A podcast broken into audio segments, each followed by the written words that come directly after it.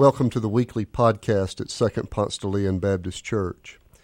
My name is Doc Hollingsworth. I'm senior pastor of this great congregation, and we're delighted that you've joined us. Our prayer for you is that as you listen to this message, you might feel closer to God and closer to God's hope for you.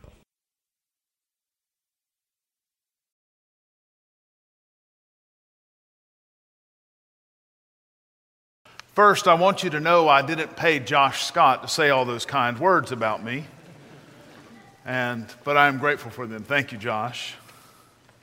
And thank you on behalf of the Cooperative Baptist Fellowship of Georgia. It's my great honor and privilege to serve as the executive coordinator because I get to work with good churches like Second Ponce.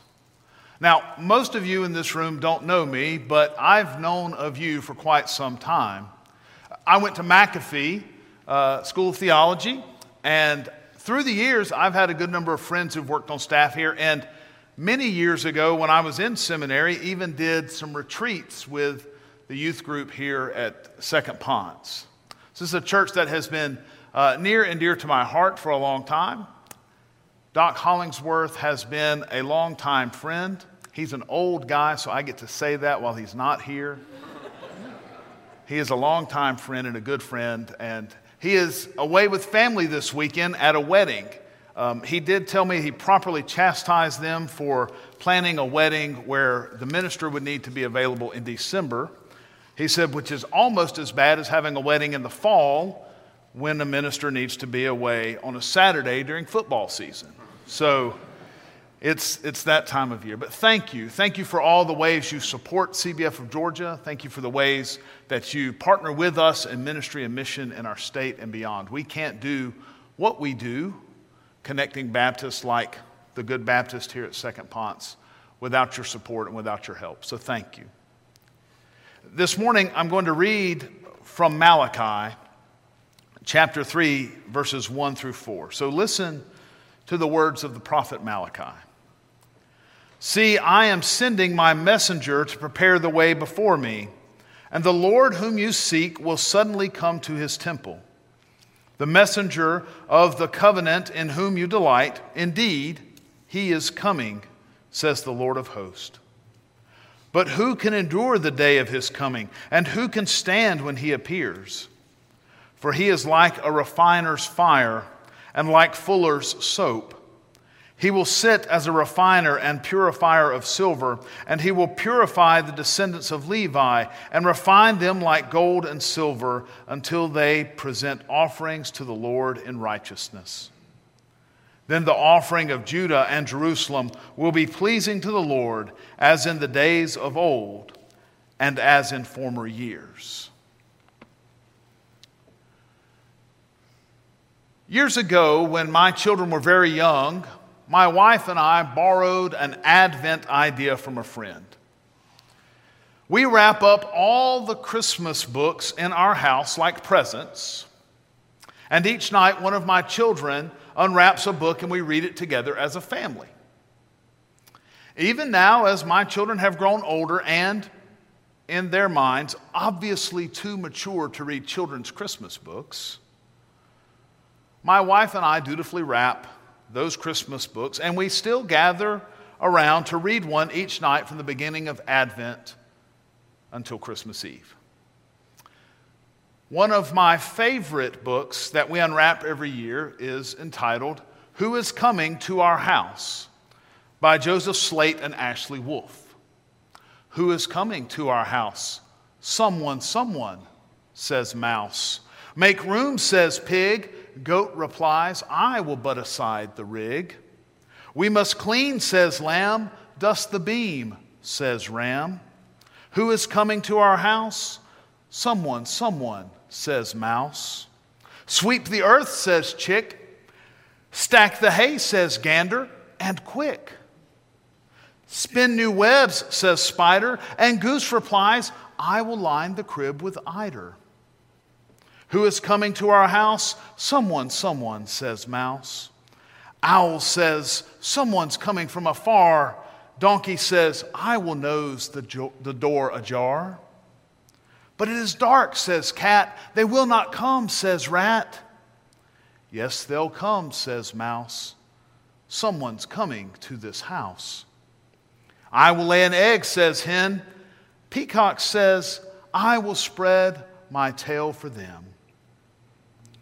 Who is coming to our house? Mary and Joseph, says Mouse. Welcome, welcome to our house. Advent is the time of year when we, like the animals in this sweet little children's book, should be getting ready for the coming of Jesus. It's the season of preparation. It's time to do some winter cleaning of the nooks and crannies of our hearts. But if you're anything like me, even the thought of cleaning house or cleaning hearts is exhausting and scary.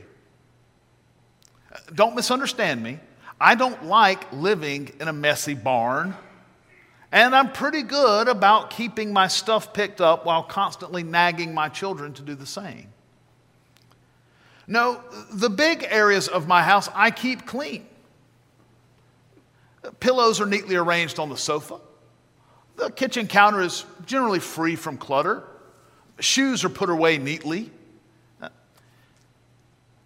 In my heart, too, I, I don't have a lot of big messes. I'm committed to my church and to the larger church of Jesus. I don't commit any of those capital offense kind of sins no murder, no adultery, no violence. I try my best to be a good parent. No, I keep the open public spaces of my heart, like my house, clean. But in the recesses of my heart, like the baseboards or the basement storage closet or the deli tray in the refrigerator. Uh, there's some gunk and grime in there sometimes that I've swept aside and I've ignored for too long. I'm certain there is a pile of petty jealousy in my heart that has robbed me of authentic relationships. And over there, there's a small tower of destructive, misplaced anger that is fun to relish, but certainly corrosive for my soul. Uh, oh, and right here, well, here is a stack of indifference to those sisters and brothers who are suffering in my community and in our world. It's in those places and those messes that I keep hidden that really need to be cleaned in the worst way. And just like I have maids of Macon come to our house periodically to clean those neglected places of my home, we need someone like Malachi to help us scrub the hard to reach places of our hearts. Who is coming to our house? A precious metals refiner, and a launderer, says Malachi. I'll admit both of these images of a cleaner are intense. A refiner's fire blazed white hot as to melt the metal like silver or gold. Then, as the metal was liquefied, the refiner would bellow even more air into the flame so that it became so hot that it melted everything leaving a film of sludge, the dross, as King James puts it, that would be skimmed off the top of that precious metal. A Fuller's soap was no bottle of Dawn dish detergent nor a pack of Tide Pods for your laundry machine. A Fuller was the one who scrubbed linen until it was white, often using a strong lye based detergent mixed with other caustic materials. The fuller would soak the linen in this powerful solution and then literally beat the cloth until it was clean. These powerful images of cleansing and purifying don't usually make it on our Christmas cards. Have you ever tried to find coordinating sweaters of metal smelters and industrial cleaners for your families? And yet, these are the images that Malachi leaves us, showing us the cleaning and preparation that must occur before the Messiah comes. This morning's text may not be suitable for Christmas cards, but it is appropriate for us. In fact, it's more than appropriate. It's necessary. It's a necessary word for us as we approach the stable in Bethlehem. Now, I admit, I've never been overly obsessive about cleanliness. I grew up on a farm. And, well, on the farm, cleanliness is not next to godliness, it's next to laziness. There was much work to be done.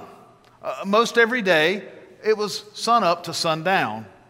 And when there wasn't work to be done, there were woods to stomp, ponds to fish, four wheelers to go mud bogging. Now, Mama made sure that we didn't track in dirt and debris throughout the house, and we had to scrub up before meals and bedtime. But it wasn't rare to find dirt under our fingernails. As I grew up and moved away from the farm, I began to pay more attention to cleanliness. But never have I paid as much attention to cleanliness as I have in the past two years.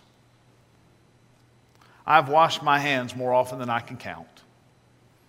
I go through hand sanitizer as if I'm performing medical procedures every day. And I'm acutely aware of the presence of germs all around me. And my guess is that the rest of us are in that same boat.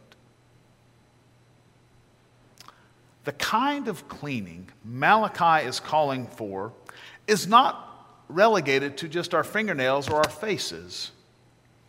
His call is to a cleansing for our souls, for the parts of our lives that we can hide from each other, but certainly not from God. We're going to meet the baby Jesus in a couple of weeks. We'll see him right here again as he is every year in this sacred space on Christmas Eve.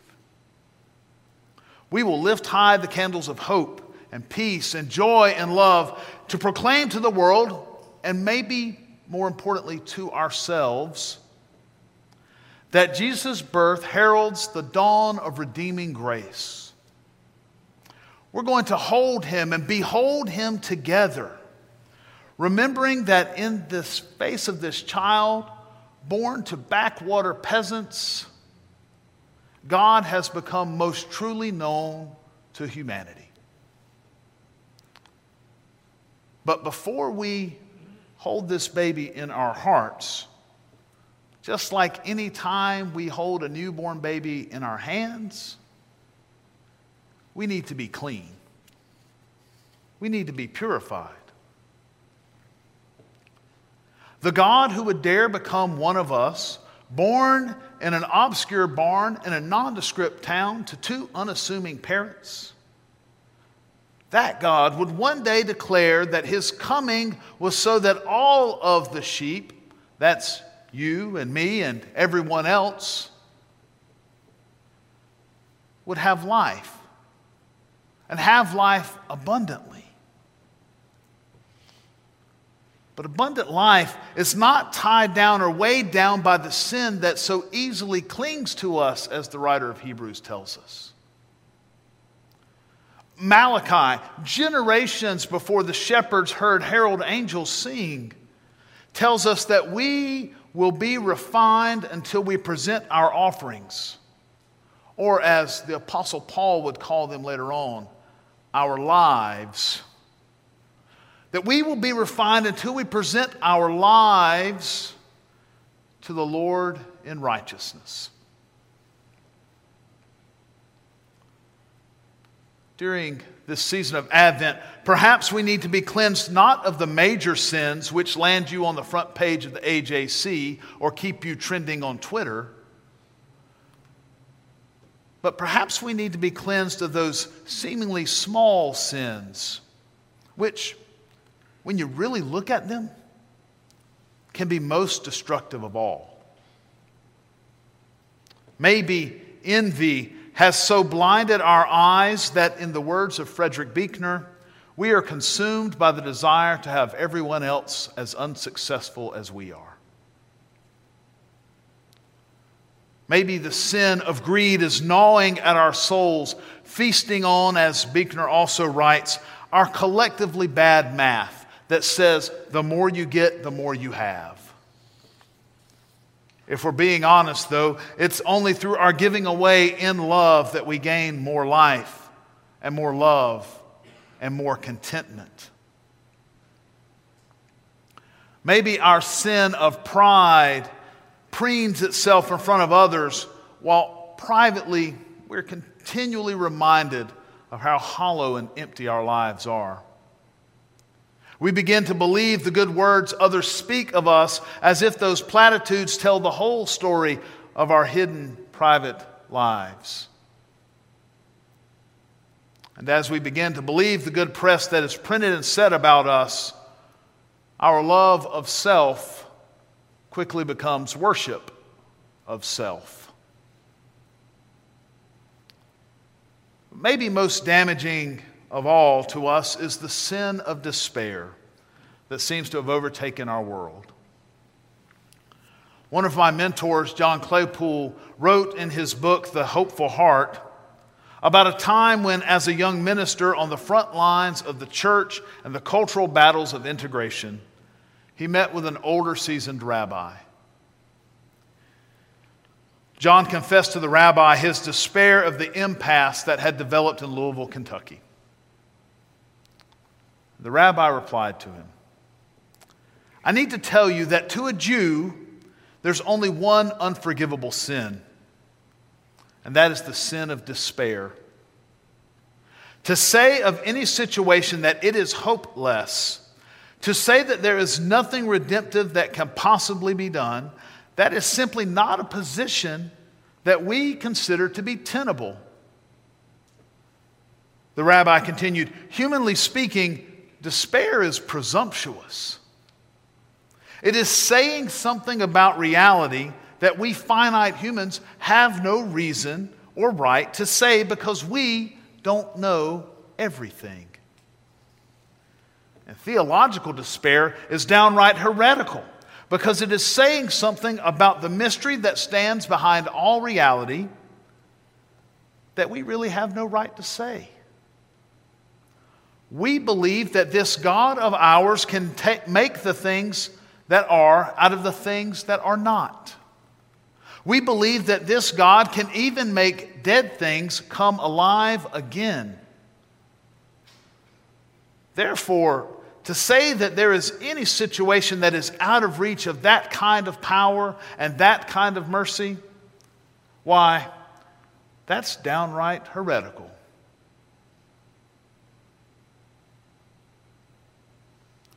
Good, intellectually bright, morally upstanding people of God, like all of us, bristle at the thought that God is in the judgment business. Judgment, like cleansing and purification, is not a big seller for Hallmark's Christmas card division. And yet, Malachi, along with a great number of his prophetic partners, tells us that judgment is indeed a part of the messenger's message. God does not stand by waiting to judge us, ready to fling lightning bolts or send plagues or hurricanes or even global pandemics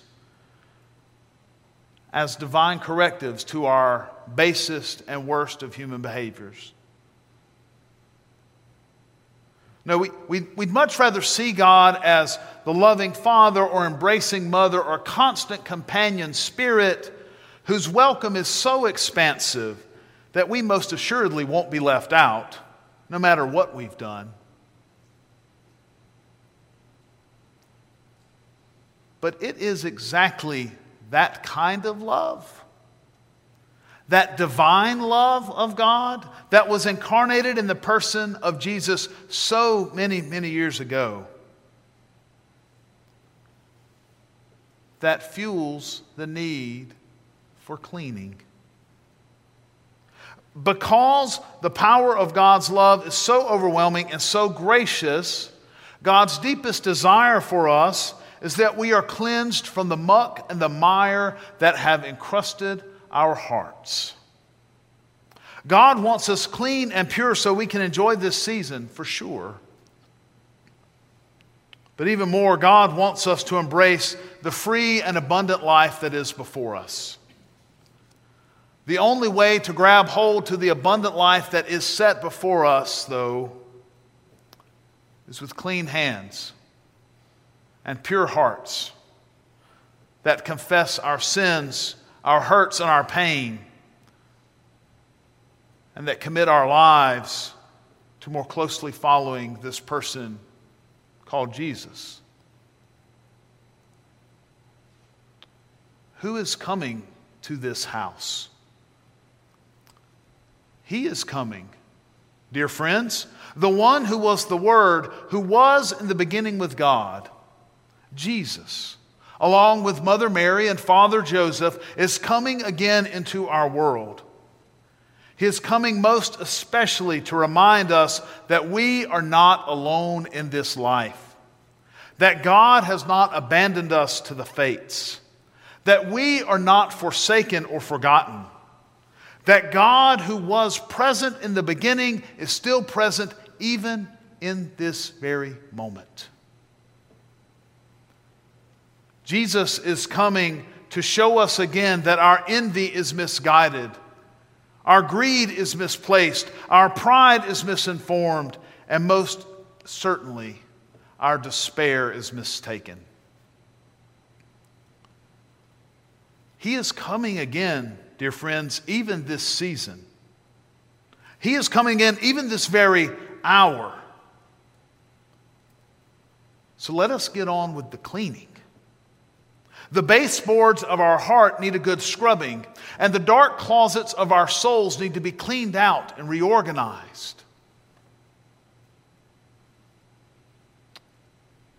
Who is coming to this house? Mary and Joseph and Jesus. And may we greet their arrival at the cleaned houses of our hearts with a hearty Welcome, welcome to my house. Amen.